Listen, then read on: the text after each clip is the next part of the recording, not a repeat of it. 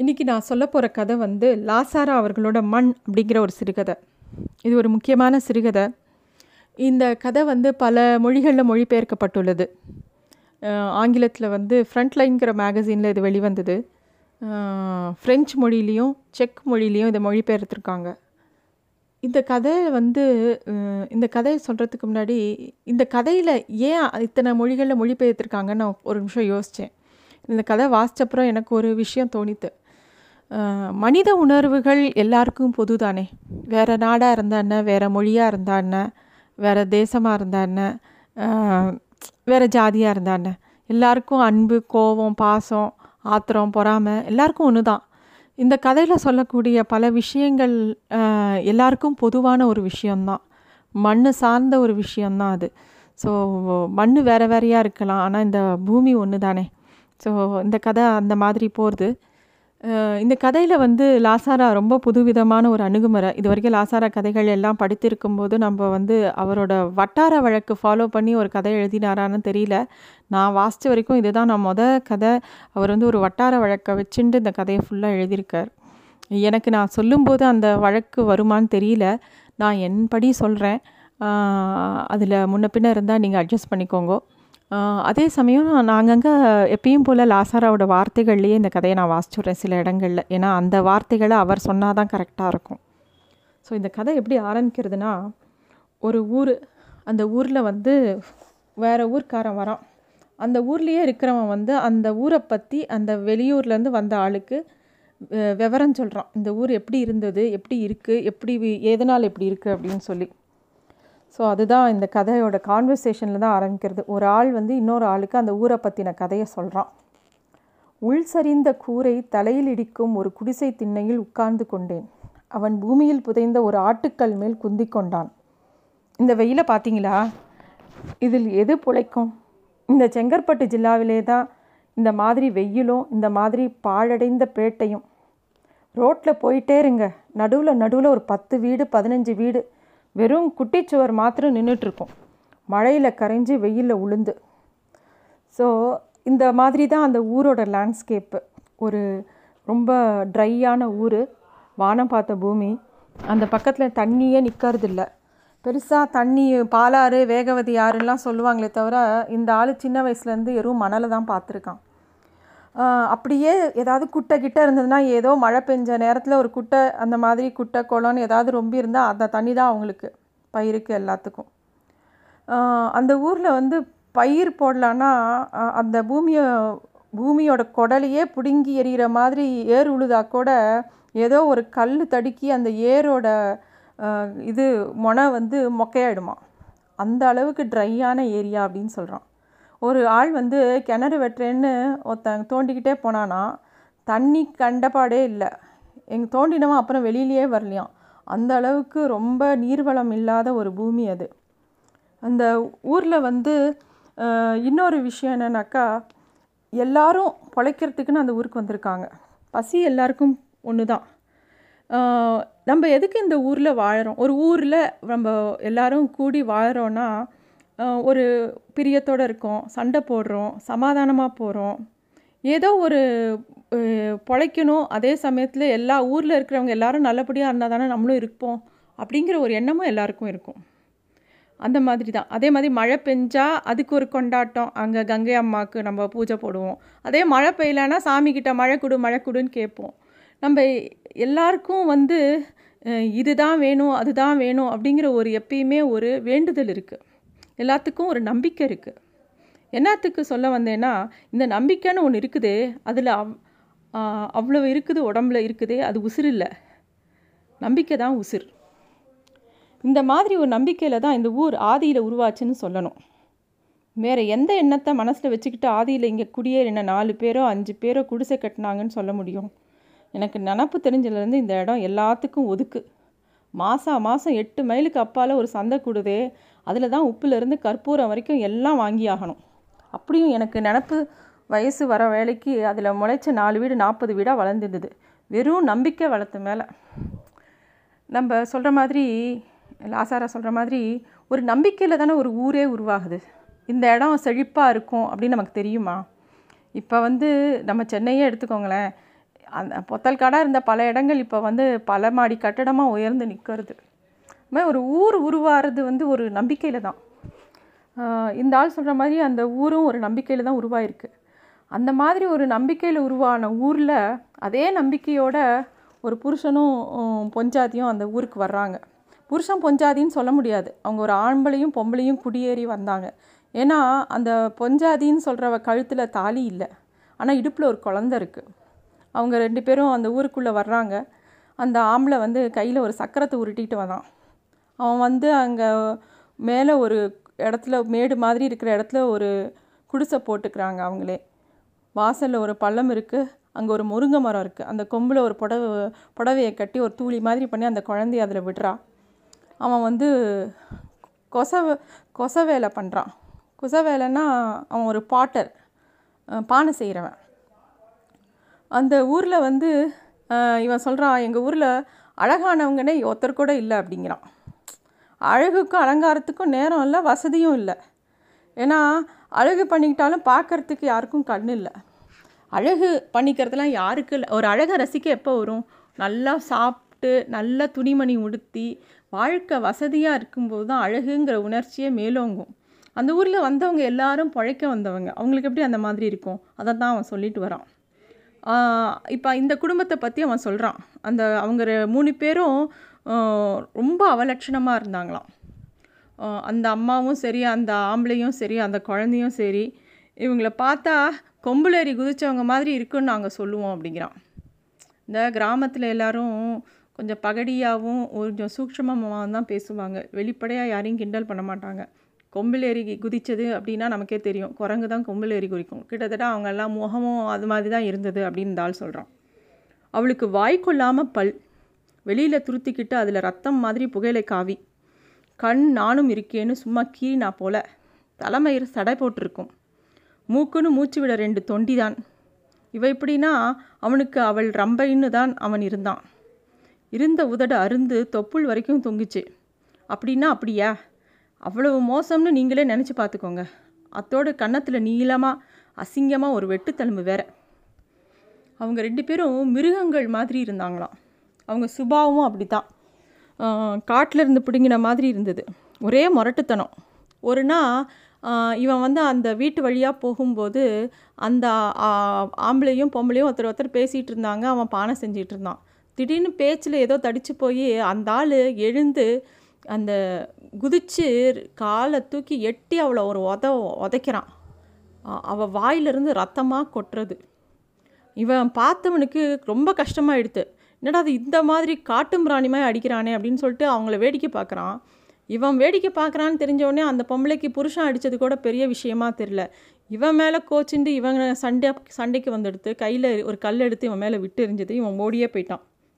இவன் சொல்கிறான் நான் அப்போ சின்ன பையனுங்க அப்படின்னு சொல்கிறான் அந்த கதை சொல்கிறவன் அவங்க பாசமும் அப்படித்தான். அவங்களுக்கு ஒரு குழந்தை இருந்தது. சொன்னேனே அதன் அழகை கேட்கணுமா?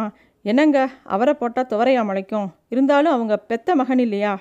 அந்த பனங்கொட்டை தலையனை மேலே அவங்க உசிரியே வச்சிட்டு இருந்தாங்க நாள் தவறாமல் அந்த குழந்தைக்கு சுற்றி போடுவாங்களாம். அதை இவன் பார்த்துருக்கான். அந்த குழந்தை மேலே அவ்வளோ உயிராக இருந்திருக்காங்க. இந்த மன்மதை கொஞ்சம் ஒத்தரும் பார்க்க முடியாது. அவங்களுக்கே கலகலப்பான சுபாவம் கிடையாது ஆளை பார்த்தாலே கடிக்க வர போல இருப்பாங்க. எங்களுக்கும் அவங்கக்கிட்ட ஒட்டலை. ஆனால் ஒரே ஒரு விஷயந்தான் இந்த குடும்பத்தை அந்த ஊரில் வந்து இந்த குடும்பத்தை பற்றி எல்லாரும் நினைக்கிற ஒரே விஷயம் என்னென்னா இவங்க பானை செய்கிறாங்க முன்னாடி கா முன்னாடிலாம் வந்து ஒரு பானை வாங்கணுன்னா எட்டு மைல் தூரம் போகணும். அந்த சந்தைக்கு போய் பானை வாங்கணும். இந்த வருஷம் பொங்கலுக்கு இவங்களே பானை செய்கிறாங்க இவங்கக்கிட்ட வாங்கிக்கலாம் அப்படிங்கிறதா அந்த ஊரில் இந்த குடும்பத்தை பற்றி ஒரு நல்ல அபிப்பிராயம் அது ஒரு விஷயந்தான் எல்லாரும் அந்த சந்தோஷத்தில் இருக்காங்க. இன்னும் ரெண்டு மாதத்தில் பொங்கல் வரப்போகுது. அதுக்குள்ளே ஒரு விஷயம் நடந்துருது.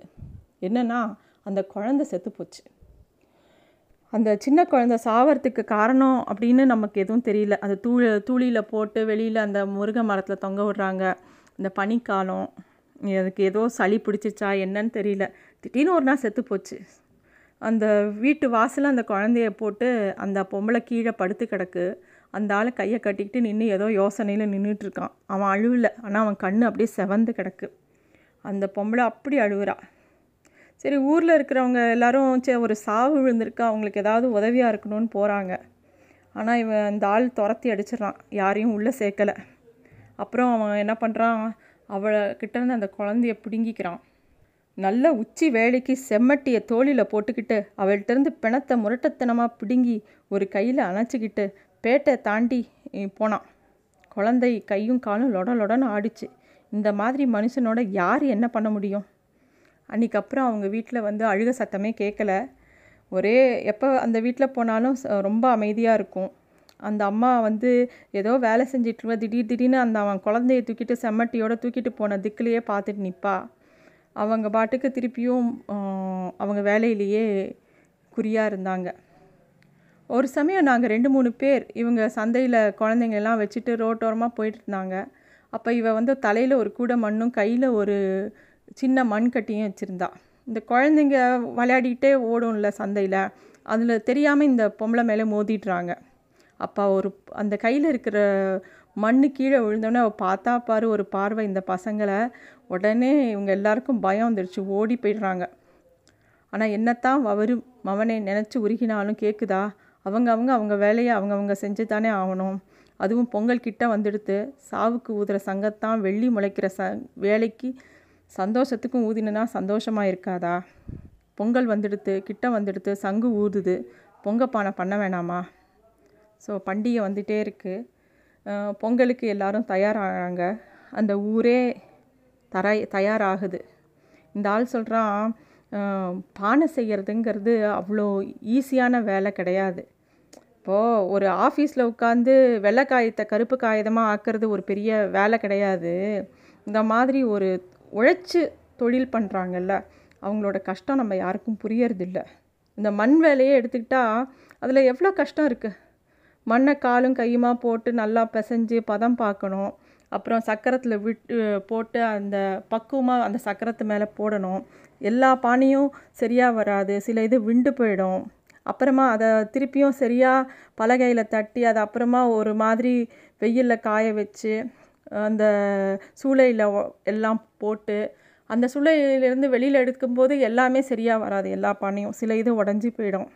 இது மாதிரி மண்ணு தானேன்னு சொல்லலாம். ஆனால் எல்லாம் மண்ணு தான் நாம் மண் நீங்கள் மண் எல்லாமே மண்ணு தான் ஆனாலும் அந்த ஒரு பானை செய்கிறதுல அவ்வளோ ஒரு உழைப்பு இருக்குது அப்படின்னு அவன் சொல்கிறான் சொல்கிறான் மார்கழி மாதம் வரும்போதே ஒவ்வொரு இடத்துலையும் பா பானை செஞ்சு லொட்டு லொட்டுன்னு அது சரியாக இருக்கான்னு செக் பண்ணுற அந்த சவுண்டே பண்டிகை கிட்ட வருது கிட்ட வருதுன்னு நமக்கு காட்டும். அதுவும் நம்ம பண்டிகையிலேயே பொங்கல் பண்டிகை தான் ஏழை பணக்காரன் எல்லாருக்கும் ஒன்று தான் மித்த பண்ணக்கு மித்த பண்டிகையெல்லாம் பணக்காரன் தான் நிறையா கொண்டாடுவான். இப்போ தீபாவளினா அதில் செலவு ஜாஸ்தி அண்டு அதை வந்து பணக்காரனோட பண்டிகை அது. அதே பொங்க பண்டிகை வந்து விவசாயி எல்லா ஏழைப்பாளைகளுக்கும் அது ரொம்ப முக்கியமான பண்டிகை. எவ்வளோ பெரிய பணக்காரனாக இருந்தாலும் வீட்லேயே தங்கத்தில் பாத்திரம் வச்சுருந்தா கூட அந்த தைப்பொங்கல் அன்னைக்கு அவன் மண் சட்டி புது சட்டியில் தான் பொங்கல் வைப்பான். எல்லாருமா ஒன்றா சேர்ந்து பொங்கலோ பொங்கல்னு கூவி கொண்டாடுறதான அந்த பொங்கல் பண்டிகை. நாளைக்கு பொங்கல்னால் இன்றைக்கி சாயங்காலம் தான் பொங்கப்பானை வாங்குவாங்க.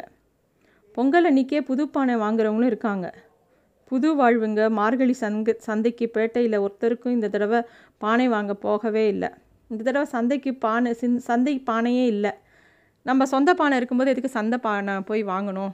அதாவது சொந்த பானைன்னு இவங்க சொல்கிறது இந்த கொயவன் இருக்கான் இல்லையா? இவன் பானை செஞ்சுக்கிட்டு இருக்கான்.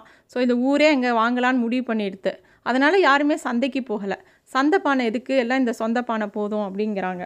ஸோ அந்த புது வா பானையை வாங்க போகிறதுக்கு எல்லாருக்கும் ஒரே சந்தோஷம். எல்லா வீட்டு பொம்பளைங்களும் ஒன்று கூடி போய் கையில் காசு எடுத்துகிட்டு சுருக்கு போய் எடுத்துட்டு இந்த கொசவன் வீட்டுக்கு போகிறாங்க பானை வாங்கலான்னு சொல்லி எல்லாரும் சிரித்து பேசி சந்தோஷமாக போகிறாங்க இவங்க இந்த பானை செய்கிறவங்க வீட்டு வாசலில் ஒரு வேலி மாதிரி கட்டி பானை ஒன்று ஒன்றா வரிசையாக அடுக்கி வச்சுருக்காங்க. இந்த ஒரு பொங்கலில் இன்னும் மூணு பொங்கலுக்கு ஆகும். அத்தினி சாமான் பண்ணியிருந்தான். பொங்க பானை தண்ணி பானை பதார்த்த பல்லா அடுக்கு மடுக்கு எல்லாம் விதவிதமான மண்பானைகள் அவன் செஞ்சுருந்தான். ரெண்டு பேரும் சிரித்த முகமாக வரவங்களை காத்து நின்றுக்கிட்டு இருந்தாங்க. அவங்க சிரித்தாங்கன்னா அதுவே ஒரு அதிசயம் இல்லை எப்பயுமே யாரோடையுமே ஒட்டாமல் எப்பயும் சிடு சிடுன்னு இருந்த அந்த ரெண்டு புருஷனும் பொஞ்சாதையும் இப்போ சிரித்து எல்லாரையும் வரவேற்கிறது இந்த ஊர்க்காரங்களுக்கே ஒரே ஆச்சரியமாக இருக்குது பேரம் உடனே தொடங்கலை. அந்த பொம்பளை புள்ள சொன்னால் ஊரெல்லாம் வரட்டும் ஊரெல்லாம் சேர்ந்து நாங்கள் கண்ணால் பார்க்கணும் அப்படிங்கிறா. ஸோ அந்த ஊரே ஒரு சின்ன ஊர் தான் கொஞ்ச நேரத்தில் குஞ்சும் குழந்தையுமா சின்னவங்களும் பெரியவங்களும் கொசம் வாசலுக்கு எதிராக கூட்டமாக முட்டி நின்னாங்க. எல்லாரும் வந்துட்டீங்களா? இன்னும் அந்த பொம்பளை கிரைஞ்சு கேட்டாள் ஆமாம் ஒரு நூறு பேர் இந்த ஒரே வார்த்தையை ஒரே சமயத்தில் சொன்னால் எப்படி இருக்கும்னு நினச்சி பாருங்கள் அந்த பொம்பளை பிள்ளை சிரிச்சுக்கிட்டே அவள் எதிரே அடுக்கி இருந்த ஒரு பானை வரிசை மேலே ஒரு உதை விட்டா. உதை ஒன்று தான் ஆனால் அந்த அடுக்கு அடுத்த அடுக்கு மேலே சாஞ்சு அது ரெண்டும் அதுக்கு அடுத்து மேலே அதுக்கு அடுத்து மேலே வரிசை வரிசையாக பானை உடஞ்சி பார்த்துருக்கீங்களா? கேட்டிருக்கீங்களா? எத்தனை பானை? எங்களுக்கு என்ன சொல்கிறது செய்கிறதுன்னு தோணலை. பானை இடிஞ்சதில் எங்கள் அத்தனை பேர் வவுத்துலேயும் என்னவோ இடிஞ்சுது. நீங்களும் உங்கள் ஊரும் அந்த பொம்பளை பாம்பாட்டம் சீறினாள். அவசரமாக குனிஞ்சு ஒரு பிடி மண்ணெடுத்து காற்றுல ஊதினான் என் குழந்த பூட்டுது நாங்களும் போகிறோம் நீங்கள் சந்தோஷமாக இருங்க. ரெண்டு பேரும் வேகமாக நடந்து போயிட்டாங்க. கண்ணுக்கு கூட மறைஞ்சு போயிட்டாங்க. கல்லாக சமைஞ்சிருந்தோம். அத்தனை பேரும் நின்ன இடத்துலையே நின்றுட்டு ஒரு பானை கூட மிஞ்சலைங்க. அப்போவே அந்த இடம் சுடுகாடு மாதிரி ஆயிடுத்து. அப்புறம் ஊர் உருப்படலைங்க. மாற்றி மாற்றி ஏதாவது நேர்ந்துக்கிட்டு இருந்தது. பெய்கிற மழை கூட பெய்யலை. பயிர் எல்லாம் செத்து போச்சு. வாந்தி வேதி வன் வேண்டிய பேரை வாரிக்கிட்டு போச்சு. இருக்கிறவங்க ஒவ்வொருத்தராக கயண்டுக்கிட்டு இருக்கிட்டாங்க. எல்லாருக்குமே ஒரு கிளி பிடிச்சி போச்சு. ஊரில் பொங்கல் அன்னைக்கு புதுப்பானையில் பொங்கல் வைக்கலைன்னா அப்புறம் என்னங்க? நீங்களே சொல்லுங்கள் நம்பிக்கை கொடுத்துனா அப்புறம் என்ன இருக்குது?